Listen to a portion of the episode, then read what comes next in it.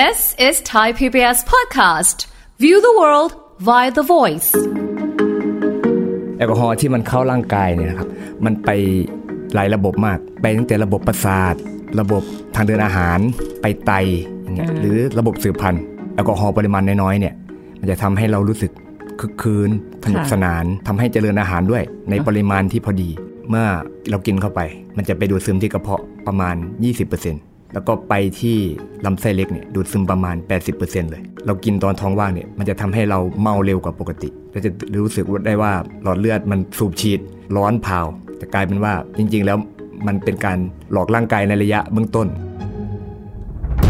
ฟังทุกเรื่องสุขภาพ อัปเดตททุกโรคภัย ฟังรายการโรงหมอ กับดิฉัน สุรีพร วงศิตพรค่ะ This is Thai PBS podcast.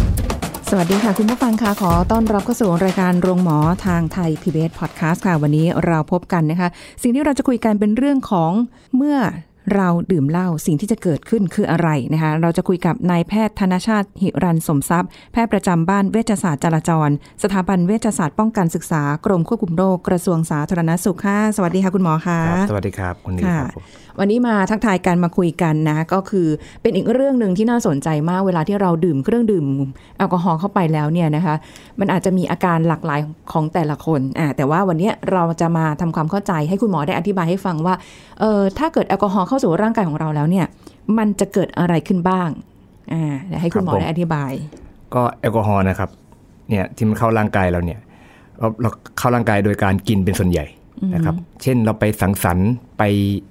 เอ่อ ดื่มตามงานต่างๆเนี่ยอ่าก็ส่วนใหญ่เราอยากให้อารมณ์ตัวเองเนี่ยมันคึกคืนมันสนุกสนานนะครับ แต่ทีนี้เนี่ยแอลกอฮอล์ที่มันเข้าร่างกายเนี่ยนะครับ มันไปหลายระบบมากอ่าตั้งไปตั้งแต่ระบบประสาท ระบบทางเดินอาหารค่ะนะครับ ไปไตอย่างเงี้ยอ่าหรือระบบสืบพันธุ์ก็ไปได้เป็นได้เกือบทั้งหมดเลยครับทำมันสามารถทำให้การทำงานของอวัยวะต่างๆในร่างกายเนี่ยล้วนได้ทั้งหมดครับผมแต่ที่เอ่อเรา กินแอลกอฮอล์กันเนี่ย เรากินทำไมเพราะส่วนใหญ่เนี่ยไอ้แอลกอฮอล์ปริมาณน้อยๆเนี่ย มันจะทำให้เรารู้สึกคึกครื้นสนุกค่ะสนาน แล้วก็ทำให้เจริญอาหารด้วย ในปริมาณที่น้อยๆหรือปริมาณที่พอดีค่ะนะครับก็คือไม่เกิน1 standard drink หนึ่ง standard drink เนี่ยก็คือมีแอลกอฮอล์อยู่สิบกรัมนะครับเหมือนไม่เยอะเลย ก็ความจริงก็คือไม่เยอะครับ เช่นหนึ่ง standard drink นี่เช่นอะไรบ้าง เบียร์หนึ่งกระป๋องนะครับประมาณ 330ซีซีค่ะหรือว่าไวน์หนึ่งแก้ว 150ซีซีแล้วก็เหล้าหนึ่งเป๊กอ่าประมาณ 30ถึง45ซีซีครับค่ะประมาณนี้อันนี้คือ1 standard drinkนะครับอืมซึ่งก็แล้วแต่ประเภทของแอลกอฮอล์ว่าใช่ครับเป็นประเภทไหน แต่ถ้าแค่ปริมาณอย่างที่คุณหมอบอกก็คือว่า มันจะกำลังพอดีที่ทำให้เรา มันมันก็จะเกิดประโยชน์ เพราะว่าเคยได้ยินมาเหมือนกันว่า อ่าอย่างไวน์ใช่ไหมคะดื่มมันละแก้วอ่าช่วยในเรื่องของ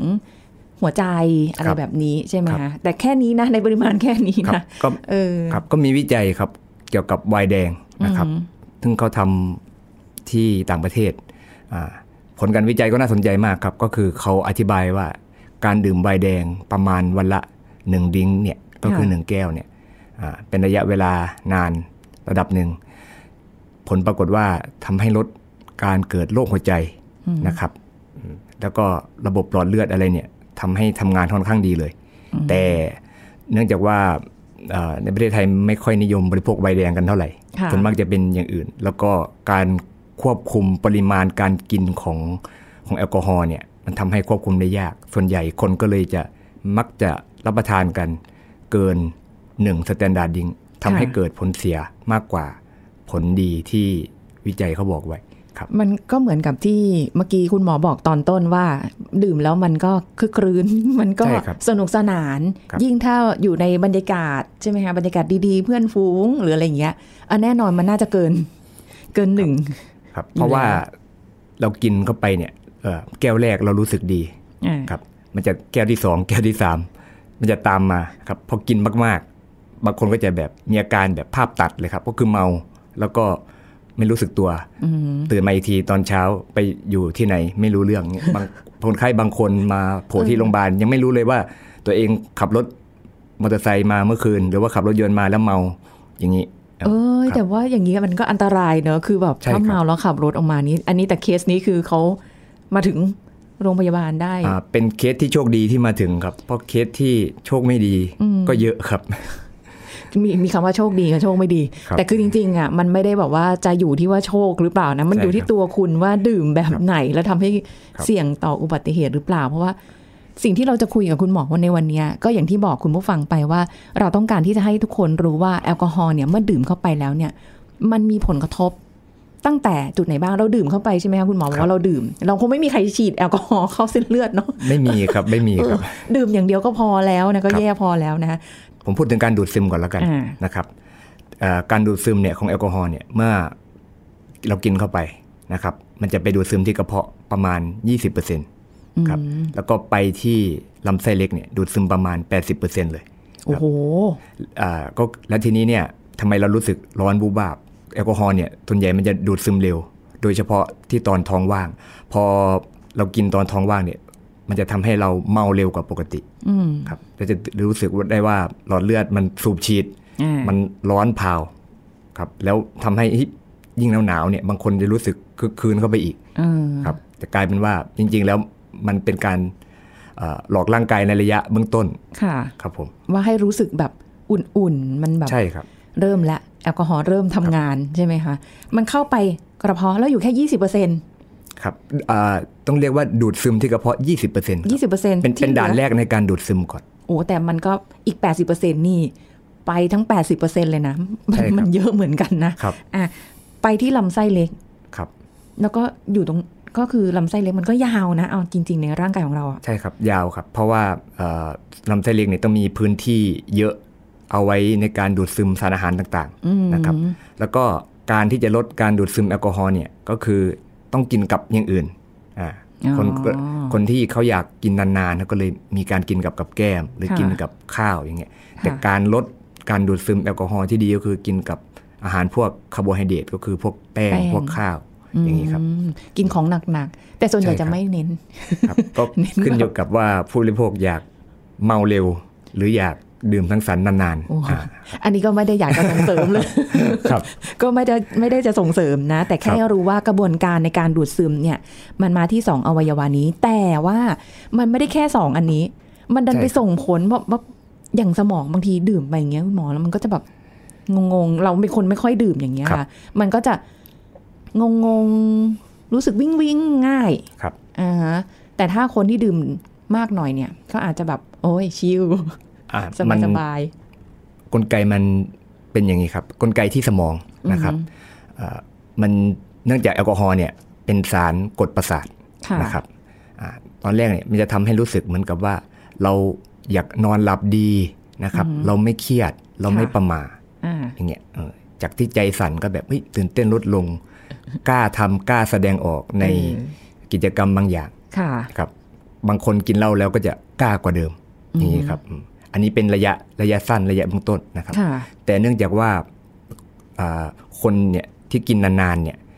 มันจะมีการเอ่อเสื่อมของ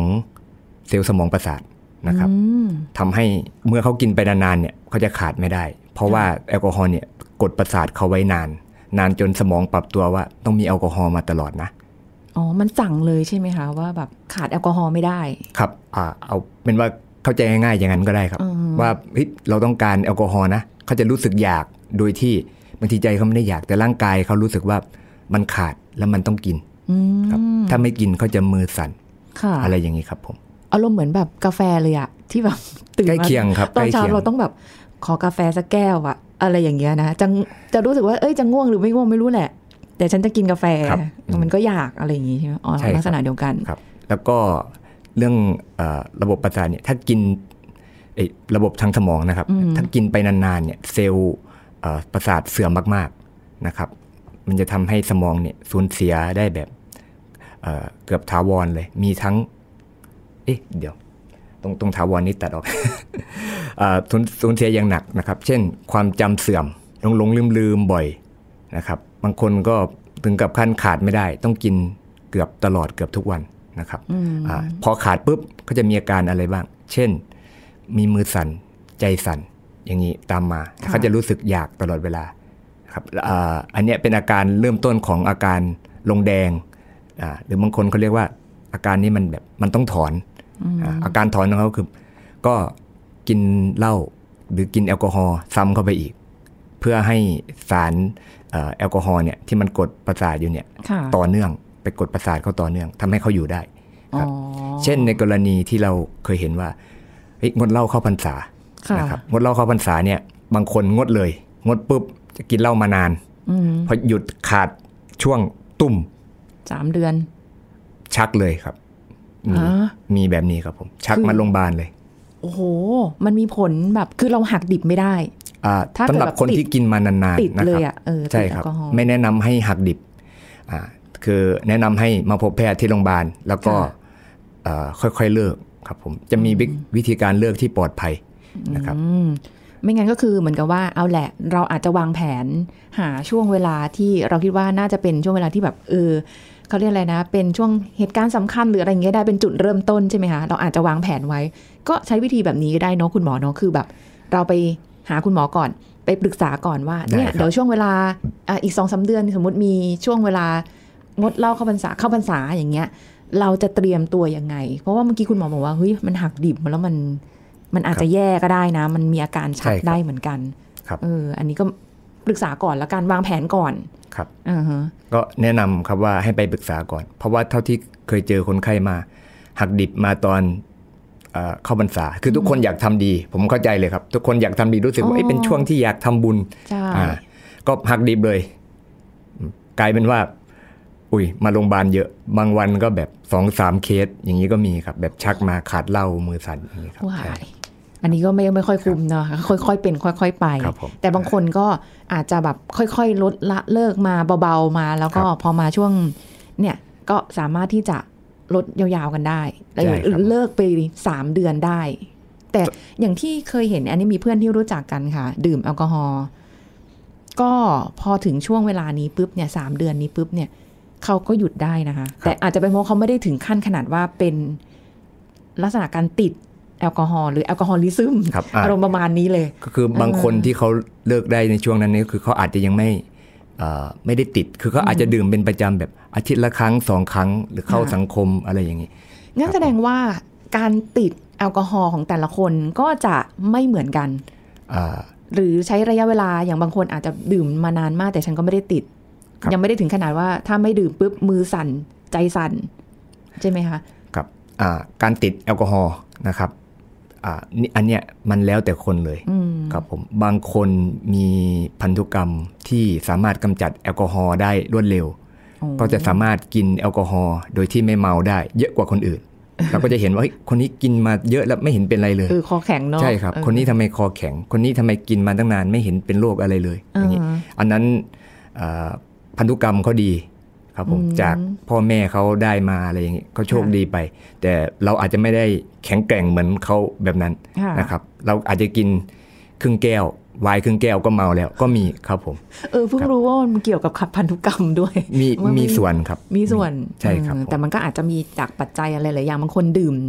จนร่างกายมันคุ้นเคย มันอาจจะมีความต้านทานอยู่ ก็ในระดับหนึ่งมีส่วนครับ อืมครับสำหรับคนกินมานานก็ เขาก็จะมีความต้านทานเรื่องความเมาค่ะครับระดับอาพอสมควรอยู่ครับอือหือแต่ก็ยังย้ำนะคะ คุณผู้ฟังเราไม่ได้มาส่งเสริมนะใช่คแต่รับให้รู้ว่าว่ามันจะมีผลอะไรเมื่อกี้สมองไปแล้ว คือถ้าเป็นหนักๆเนี่ยคุณชะขั้นชัก แล้วก็มีโอกาสที่จะแบบเสียชีวิตได้ใช่ครับเหมือนกันนะใช่คเอรับออย่าทำเป็นเล่นไปแอลกอฮอล์เนี่ย ก็จากที่ข่าว เห็นเห็นกันอยู่แหละอันเป็นข่าวบ้างไม่เป็นข่าวบ้างจากแอลกอฮอล์ใช่ไหมครัคะบผมอ่าทีนี้สมองไปแล้วมันมันไปตรงไหนได้อีกบ้างคะอ่า อีกส่วนหนึ่งก็คือกล้ามเนื้อหัวใจครับผมอืมครับถ้าเรากินอ่าแอลกอฮอล์นานๆเนี่ยค่ะมีผลต่อการทำลายของเซลล์กล้ามเนื้อหัวใจนะครับทำลายผมเลยเหรอคะใช่ครับ ก็นานๆเนี่ยมันทำให้เอ่อเซลล์กล้ามเนื้อหัวใจเนี่ยเอ่อถูกทำลายแล้วก็เสื่อมนะครับ หัวใจทำงานได้ไม่ดีอืมนะครับผม สูบฉีดเลือดเออไปเลี้ยงหัวใจไม่ได้ครับหัวใจก็จะเหมือนลูกโป่งที่บีบไม่มีประสิทธิภาพครับ มันก็จะทำให้ตัวเองใหญ่ขึ้นอะแต่ว่าแรงบีบมันน้อยลงนี่ครับก็ทำให้เป็นโรคหัวใจตามมาได้ อันนี้ในเราจะพบโรคหัวใจในเอ่อคนที่ดื่มแอลกอฮอล์มากๆเนี่ยน้อยครับแปลว่าต้องดื่มมากจริง ๆ ถึงจะมีผลเสียต่อหัวใจค่ะนะครับผมอ่าแล้วทำไมคุณหมอบอกว่าเอ้ยดื่มแอลกอฮอล์อ่า เช่นไวน์แดงอย่างเงี้ยอ่าในปริมาณน้อยๆทำไมดีต่อสูบฉีดหัวใจทำไมมันฟังดูย้อนแย้งกันเลยอ่าอ๋ออันนั้นคือหนึ่งอะพันธุกรรมเขาอาจจะดีค่ะนะครับต้องพูดต้องพูดเรื่องนี้ก่อน พันธุกรรมเขาอาจจะดี แต้มบุญเราไม่เท่ากัน แต่ละคนนะครับค่ะอ่าอาจจะดีสองเขาดื่มในปริมาณที่น้อยจริง ๆ เขาควบคุมได้อ่าอันเนี้ยอันเนี้ยสำคัญเลยว่าปริมาณที่มันเข้าร่างกายเนี่ยอ่าถ้าน้อยจริง ๆเขากินเพื่อสุขภาพจริง ๆ แล้วเขารับรู้ว่าเอ้ยกินเท่านี้พอนะอ่า บางคนกินจิบก่อนนอน อันนี้ค่ะผมไม่ได้สนับสนุนให้กินเพื่อสุขภาพอ่านะครับ ก็คือว่าอะวันนี้เราจะพูดเรื่องข้อเสียเป็นส่วนใหญ่แต่ว่าเอ่อไอ้ในเคสที่กินเหล้าจนหัวใจอ่าล้มเหลวหรือว่าเป็นโรคหัวใจนี่มีไหมมีครับ มันอันตรายได้เหมือนกันนะครับผมมันอาจจะเป็นไปได้อย่างนี้ด้วยไหมคะ คุณหมอว่า บางคนอาจจะมีโรคหัวใจอยู่กับตัว แล้วไม่รู้ไง อารมณ์ประมาณนี้แล้วเป็นก็เป็นไปได้ครับ เราเอาจริงๆนะถ้าเราไม่ได้อยู่ในระบบอะเราก็อาจจะไม่ได้แบบไปตรวจสุขภาพเป็นประจำครับทุกปีอยู่แล้วใช่ไหมใช่ครัคะบโดยโดยโดยทั่วไปอย่างเงี้ย เราก็คงไม่ได้อยากจะเดินเข้าไปโรงพยาบาลอะไรประมาณนี้ครับแต่บางคนอาจจะมีโรค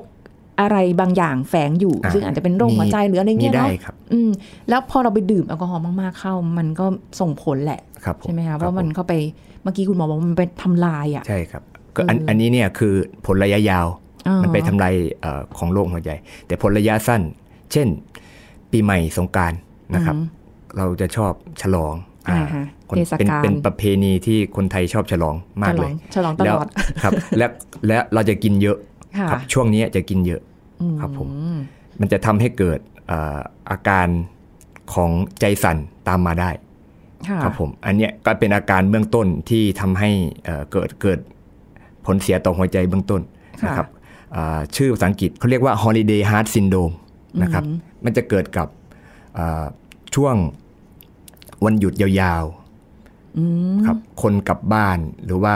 ไปฉลองอาแล้วเขาจะดื่มเยอะค่ะดื่มเยอะขนาดไหน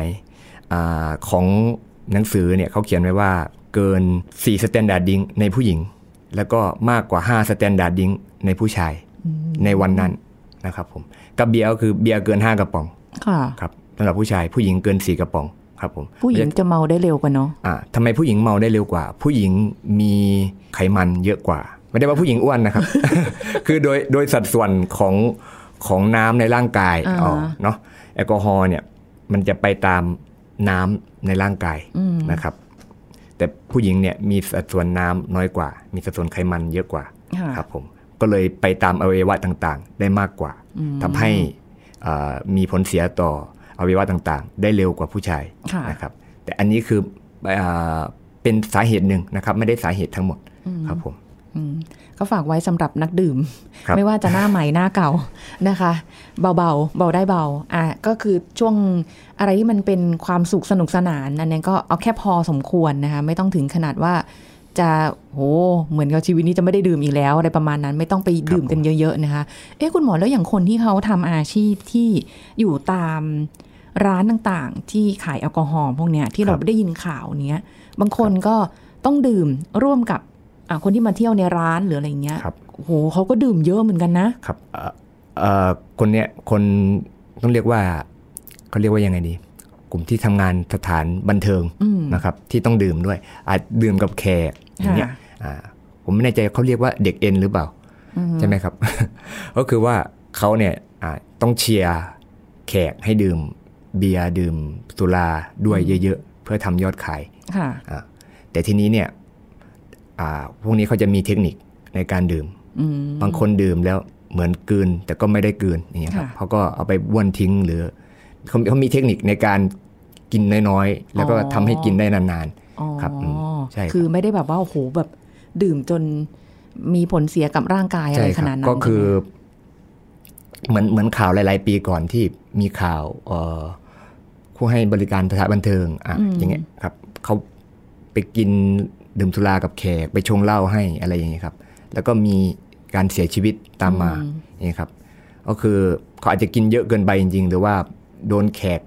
คะยั้นคะยอมากเงี้ยเราก็ต้องมีลิมิตของตัวเองค่ะนะครับ แล้วก็ต้องรู้จักเทคนิคหลีกเลี่ยง อันนี้ด้วยความด้วยความเป็นห่วงครับไม่ให้ไม่อยากให้เกิดเคสแบบนั้นขึ้นอีก ใช่ครับผมใช่ค่ะไม่ว่ากับใครก็แล้วแต่นะคะไม่ว่าจะอาชีพไหนก็แล้วแต่เพราะว่าเอาจริงๆนะพอถึงเวลาอย่างเงี้ยคือบางคนก็ดื่ม ดื่มจนแบบว่าเพลิดเพลินเจริญใจครับมันเพลินจริง ๆ บางคนบอกว่าไม่ได้ชอบดื่มสุราหรอกแต่ชอบบรรยากาศ ใช่ครับอมันย่างก็เลยเป็นข้ออย่างหนึ่งที่ทำให้หลายคนอาจจะรู้สึกว่า เออ มันดื่มได้นาน ใช่ครับ แบบเนี้ยเนาะครับอย่างคนใกล้ชิดผมหรือเพื่อนผมอย่างเงี้ยเขาชอบอะ ชวนกันไป ผมก็ค่ะถามว่าเอ๊ะทำไมชอบไปร้านเหล้ากันอ่าอ่าก็บอกว่าเฮ้ยไม่ได้ไม่ได้ชอบกิน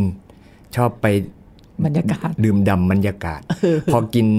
กินเหล้าเข้าไปไปฟังเพลงเพลงมันเพราะขึ้น เออ มันอินครับ เห็นคนสวยคนหล่ออย่างเงี้ยเขาจะรู้สึกว่าเฮ้ยคนนี้มันสวยขึ้นคนนี้มันหล่อขึ้นโดยอ๋อเหรอโดยฤทธิ์ของแอลกอฮอล์เออครับใช่มันไปกดประสาทจริง ๆ ด้วยใช่ครับ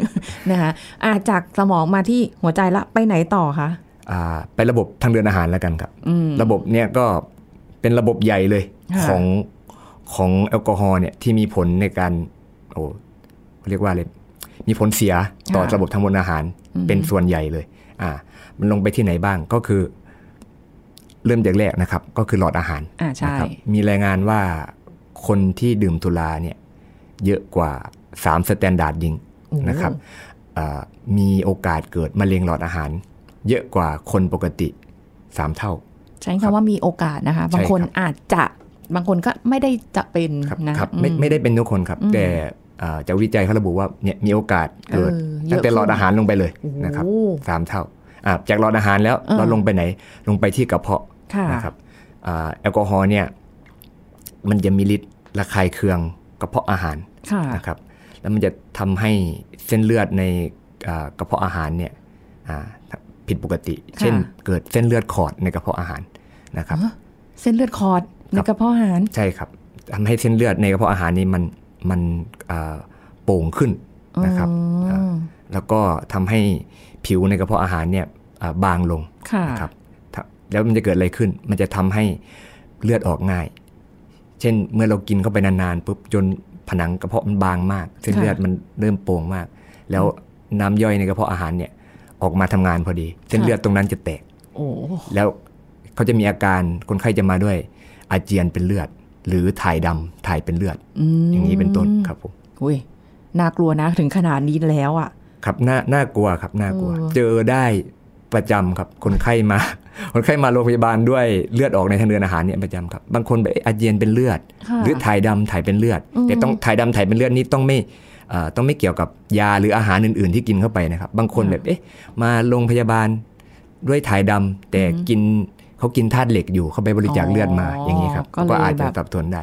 ใช่ครับก็ก็ต้องดูว่าพฤติกรรมตัวเองอะใช่ครับว่าเราดื่มเหล้าด้วยไหมเอออย่างนี้ใช่ดูปัจจัยหลาย ๆ อย่างครับเนาะผมเอออ่าจากกระเพาะมาต่อแล้วก็ไปที่อ่าตับอ่าอืมอืมอืมเนื่องจากว่าตับเนี่ยทำงานสำคัญที่สุด เกี่ยวกับการกำจัดของเสียของร่างกาย โดยเฉพาะแอลกอฮอล์นะครับแอลกอฮอล์เนี่ยกำจัดที่ตับประมาณ 90 กว่าเปอร์เซ็นต์เลยโหเกือบร้อยเกือบเต็ครัมบผมพิกัดเลยนะทางอื่น เช่นเหงื่อ เช่นทางหายใจปอดนะเหมือนที่เราเป่าแอลกอฮอล์มาทำไมเจอเจอแอลกอฮอล์ก็คือเราขับทางลมหายใจด้วยส่วนหนึ่งแต่เป็นส่วนนิดเดียวครับ นี่ขนาดนิดเดียวนะ ตรวจมาทีนี้สะดุ้งโยงเลยนะครับ ก็แปลว่ามันมันมันกำจัดไม่ทันอย่างนี้ครับที่มัน ส่วนที่มันเกินอะค่ะอย่างนี้เป็นต้นแล้วก็อีกทางหนึ่งก็คือทางปัสสาวะค่ะแต่สามทางเนี้ยทางเหงื่อทางปอดทางปัสสาวะเนี่ยอันนี้น้อยมากน้อยครับเออส่วนใหญ่ก็เก้าสิบเก้าสิบห้าเปอร์เซ็นต์เนี่ยเป็นของตับตับอืมครับทำงานหนักเหมือนกันเนอะครับพอเวลาดื่มแอลกอฮอล์ปกติก็กำกำจัดของเสียอยู่ในร่างกายปกติอยู่แล้ว ใช่ครับ แต่พอเจอแอลกอฮอล์เข้าไปทำงานหนักขึ้น ใช่ครับอืมคือตับเนี่ยเขาจะทำงานปกติก็คือเอ่ออาหารเนี่ย จะมีของเสียต่างๆ ปะปนมาเล็กน้อยค่ะอ่าอาจจะเป็นอ่าวิตามินส่วนเกินนะครับอ่าสารอาหารส่วนเกินอย่างเงี้ยอ่าตับก็จะทำหน้าที่กำจัดให้ค่ะครับผม แต่ทีเนี้ยแอลกอฮอล์มันไม่ใช่อาหารนะครับอืมมันคือส่วนเกินใช่ครับ มันเป็นส่วนเกินตั้งแต่แรก เพราะฉะนั้นอ่าฮะตับจะต้องทำงานมากขึ้นมากขึ้นค่ะนะครับ แล้วเมื่อตับเนี่ยทำงานหนักมากในรายที่ดื่มหนักมากนะครับ ตับจะเกิดอ่า ความเสียหายอ่าฮะเซลล์ตับจะเสีย เซลล์ตับเสียปุ๊บ แล้วเซลล์ตับนี่นี่ดีมากอย่างหนึ่งคือ เขาจะซ่อมแซมตัวเองได้ค่อนข้างเร็วค่ะแต่การซ่อมแซมตัวเองของเขาเนี่ย มันจะทำให้เกิดพังผืดนะครับอ๋อพังผืดนี่ถ้าเรานึกภาพไม่ออกให้นึกภาพถึงเอ่อแผลแผลเป็นแผลคีลอยด์ครับอ่ามัมันจะแข็งแข็งๆอย่างนั้น ใช่ครับ แล้วทีเนี้ยถ้ามันเป็นทั่วตับอุ๊ยมันจะเกิดสิ่งที่เราเรียกว่าตับตับแข็งแข็ง ใช่ครับอืมเป็นการตับแข็งตามมาเฮ้ยนะครับไม่ ตับแข็งตามมาแล้วเอ่อเกิดอะไรขึ้นอีกตับเมื่อตับมันแข็งนะครับอือฮะเส้นเลือดที่ไปเลี้ยงในตับเนี่ย มันไปไม่ได้อืมไปทางไหนก็ตัน ไปทางนี้ก็แข็ง ไปทางนี้ก็แข็ง มันไม่สามารถวิ่งไปไหนได้เลยใช่ครับอืมมันไปไปไหนไม่ได้เขาก็ก็จะทำให้เส้นเลือดในตับมีโอกาสป่วงพองป่วงพองไปไหนก็ดันไปที่กระเพาะเส้นเลือดในกระเพาะที่มันมีโอกาสป่วงพองอยู่แล้ว มันก็ป่วงพองไปง่ายอีก ก็ทำให้เส้นเลือดในกระเพาะมีโอกาสแตกง่ายอืมก็อาเจียนเป็นเลือดถ่ายเป็นเลือดอะ กลับมาเป็นใช่บางก็คนกลัแบบมานี้อีกใช่ครับอืมแล้วก็เนื่องจากว่าตับแข็งมาก มันอ่าเขาทำให้แรงดันที่จะต้องเข้าไปในอ่าตับเนี่ยเลือดที่ต้องเข้าไปในตับเนี่ยมันต้องสูงมากอืมนะครับ ทีนี้เลือดเข้าไปไม่ได้ เกิดอะไรขึ้นอ่าจะทำให้ของเหลวในร่างกายเนี่ยข้างแล้วก็ออกมาทางท้องนะครับอ๋อท้องเป็นช่องป่ท้อองงใช่ครับ ที่เราเรียกว่าท้องป่องหรือท้องมารอืมนะครับผมแล้วก็ตับเนี่ย ยังเสียหน้าที่อีกอย่างหนึ่งก็คืออาเขาเขาผลิตไข่ขาวไม่ได้ค่ะไข่ขาวนี่เอาไว้ทำอะไร ไข่ขาวนี่เอาไว้ทำให้เหมือนดูดซับน้ำไว้ในร่างกายค่ะนะครับ เมื่อร่างกายผลิตไข่ขาวไม่ได้อ่าร่วมกับความดันที่สูงเยอะๆทำให้ท้องยิ่งป่องยิ่งบวมออกมาโอ้โหนะครับเป็นสาเหตุอย่างนี้อ๋อถึงว่าแบบบางคนเราก็จะเห็นว่าเออเขาก็แบบท้องหน้าท้องใหญ่เหมือนกันเนาะครับซึ่งซึ่งเขาอาจจะไม่ได้อ้วนก็ได้ แต่ครับผม ได้จากแอลกอฮอล์นั่นแหละคนะรับคะบางคนก็เข้าใจผิดครับว่าเอ๊ะกินเหล้าเยอะๆกินเบียร์เยอะอ้วนหรือเปล่า ไม่ใช่ อ่า ก็อ้วนได้ครับเออเพราะว่าแอลกอฮอล์เนี่ยมีแคลอรี่นะครับอ่าฮะอ่าแอลกอฮอล์หนึ่งกรัมมีแคลอรี่เจ็ดแคลอรี่อุ๊ยไอ้เจ็ดกิโลแคลอรี่อุ๊ยนะครับผมเอออันนี้ก็น่าสนใจแล้วทำให้ทำให้เอ๊ะมันดูเยอะยังไง แป้งนะครับ แป้งหนึ่งกรัมมีพลังงานประมาณ4ค่ะ นะครับสี่ถึงห้าอืมเท่านั้นเองอืมนะครับอันนี้ก็คือกินแล้วเยอะกว่ากินแป้งอีกอ่าครับผมอะอันนี้ก็เป็นให้รู้กันว่าเส้นทางแอลกอฮอครัล์บมันไปได้จุดไหนจริงๆ มันไปได้อีกเยอะนะ แต่ว่าอันนี้คือเวลาก็หมดแล้วค่ะคุณหมออ๋อครับนะคะนะคะก็เอาไว้เป็นที่เข้าใจเบื้องต้นว่าแอลกอฮอล์เนี่ยมันก็ไม่ได้ คือมันถ้าดื่มน้อยมันอาจจะดีในบางส่วน แต่ถ้าใช่ครับดื่มมากมันก็จะไม่ดีกับอวัยวะหลายอวัยวะด้วยนะคะ วันนี้ต้องขอบคุณคุณหมอธนชาตินะครัคะบผมที่มาร่วมพูดคุยในรายการค่ะ ขอบคุณค่ะครับขอบพระคุณสวัสดีค่ะเอาละค่ะคุณผู้ฟังหมดเวลาแล้วนะคะ กับรายการโรงหมอของเราในวันนี้ พบกันใหม่ครั้งหน้านะคะ สวัสดีค่ะ This is Thai PBS Podcast. สถิติของมะเร็งลำไส้ใหญ่ยังติดอันดับต้นๆของโลกรวมถึงของไทยด้วย การตรวจหาทำไมจึงสำคัญกับคนอายุ 50 ปีขึ้นไปนายแพทย์มนตรีคุรุรัศกุลจากโรงพยาบาลจุฬาภรมาเล่าให้ฟังครับมะเร็งลำไส้ใหญ่นะครับ เป็นกันเยอะมากๆนะครับ ถ้าเราดูสถิติทั่วโลกนะครับมะเร็งลำไส้ใหญ่เป็นมะเร็งอันดับสามของมะเร็งทั้งหมดลองลองจากมะเร็งเต้านม ลองจากมะเร็งปากมดลูกนะครับในในกลุ่มผู้ชายก็ก็ลองจากอ่ามะเร็งต่อมลูกหมากแล้วก็มะเร็งปอดนะครับก็จะเป็นมะเร็งลำไส้ใหญ่ แย่กว่านั้นนะครับมะเร็งลำไส้ใหญ่เป็นมะเร็งที่ฆ่าชีวิตคนอันดับสอง รองจากมะเร็งปอดของทั่วโลกเลย ในประเทศไทยเนี่ยครับมะเร็งลำไส้ใหญ่จะเป็นอันดับสี่นะครับเพราะว่าเรามีมะเร็งตับที่อันดับสามแล้วก็เป็นมะเร็งลำไส้ใหญ่อันดับสี่ปัญหาหลักก็คือส่วนมากจะไม่มีอาการนะครับเป็นภัยเงียบกว่าจะมีอาการก็คือเป็นหนักละ เป็นระยะหลังๆละนะครับ จริงๆแล้วเราพยายามจะตรวจเพิ่มเติมนะครับ พยายามคัดกรองหามะเร็งลำไส้ใหญ่ ใน 20 ปีที่ผ่านมาครับ ถ้าไปดูในประเทศที่อย่างทางทางประเทศทางฝั่งยุโรป อังกฤษอเมริกาเนี่ยครับค่ะเขามีการคัดกรองกันค่อนข้างเยอะมากนะครับ แล้วจะเห็นเลยว่าว่ามะเร็งลำไส้ใหญ่ อุบัติการณ์มะเร็งลำไส้ใหญ่จริง ๆ ค่อย ๆ ลดลงนะครับ ในค่ะระยะเวลา 15 ปีที่ผ่านมาอืมแต่ของเรายังไม่ลดครับ เพราะเราคัดกรองยังไม่พอครับ จริง ๆ แล้วทุกคนมีความเสี่ยงเป็นมะเร็งทุก ๆ อย่างอยู่แล้วนะครับ แต่ความเสี่ยงสูงขึ้นเมื่ออายุเกิน 50 ปีขึ้นไปค่ะนะครับ ผู้ชายมีความเสี่ยงมากกว่าผู้หญิงอ๋อคนที่สูบบุหรี่มีความเสี่ยงมากกว่าคนที่ไม่สูบนะครับค่ะแล้วก็คนที่มีคนในครอบครัวเป็นมะเร็งลำไส้ใหญ่ก็มีความเสี่ยงมากขึ้น เพราะอาจจะมีพันธุกรรมในระบบทางเดินอาหารเราเนี่ยครับซึ่งรวมตับด้วยเนี่ยครับ ก็คือมะเร็งลำไส้ใหญ่จะเป็นมากสุดนะครับ แล้วก็มะเร็งตับอ๋อนะครับในในกลุ่มคนไทยค่ะนะครับ เราถึงได้พยายามคัดกรองหาหาเรื่องมะเร็งลำไส้ใหญ่ค่อนข้างเยอะถ้าเป็นไปได้ ในการตรวจจุลละเลยส่วนมากเลยถ้าไปตามโครงการแพ็กเกจตรวจร่างกายประจำปีอะครับอายุค่ะห้าสิบปีขึ้นไปโรงพยาบาล ส่วนมากก็จะมีการตรวจจุลละด้วยนะครับค่ะที่ตรวจใช่จุลละก็คือการตรวจดูว่ามีเลือดปนหรือเปล่านะครับ เขาจะเอาเอาอุจจาระไปตรวจดูว่ามีเลือดปนไหมนะครับ ถ้ามีมะเร็งเนี่ยครับ ส่วนมากเลยถ้าเป็นระยะแรก ๆ จะไม่มีอาการเลยค่ะนะครับจะไม่มีถ่ายเป็นเลือดจนเราจะมองไม่เห็นนะครับอ้าว แต่แต่อุจจาระที่ผ่านที่ผ่านตัวมะเร็งมา เพราะตัวมะเร็งมันจะมีเลือดออกบ้างนะครับ เรื่อยๆ เล็ก ๆ น้อยค่ะๆอุจจาระที่ผ่านมาเนี่ยจะมีเลือดปนแล้วเราพอเอาไปตรวจเนี่ยครับเราจะเห็นว่ามีเลือดปนพอมีเลือดปนเราก็จะเราก็จะบอกว่าอะคนไข้ต้องส่องกล้องละเพื่อดูว่ามีเพราะมีความเสี่ยงเป็นมะเร็งลำไส้ใหญ่มากขึ้น กว่าคนที่ตรวจอุจจาระแล้วไม่เจอเลือดปนนะครับ This is Thai PBS Podcast ติดตามรายการทางเว็บไซต์และแอปพลิเคชันของไทย PBS Podcast Spotify SoundCloud Google Podcast Apple Podcast และ YouTube Channel ไทย PBS Podcast Thai PBS podcast. View the world via the voice.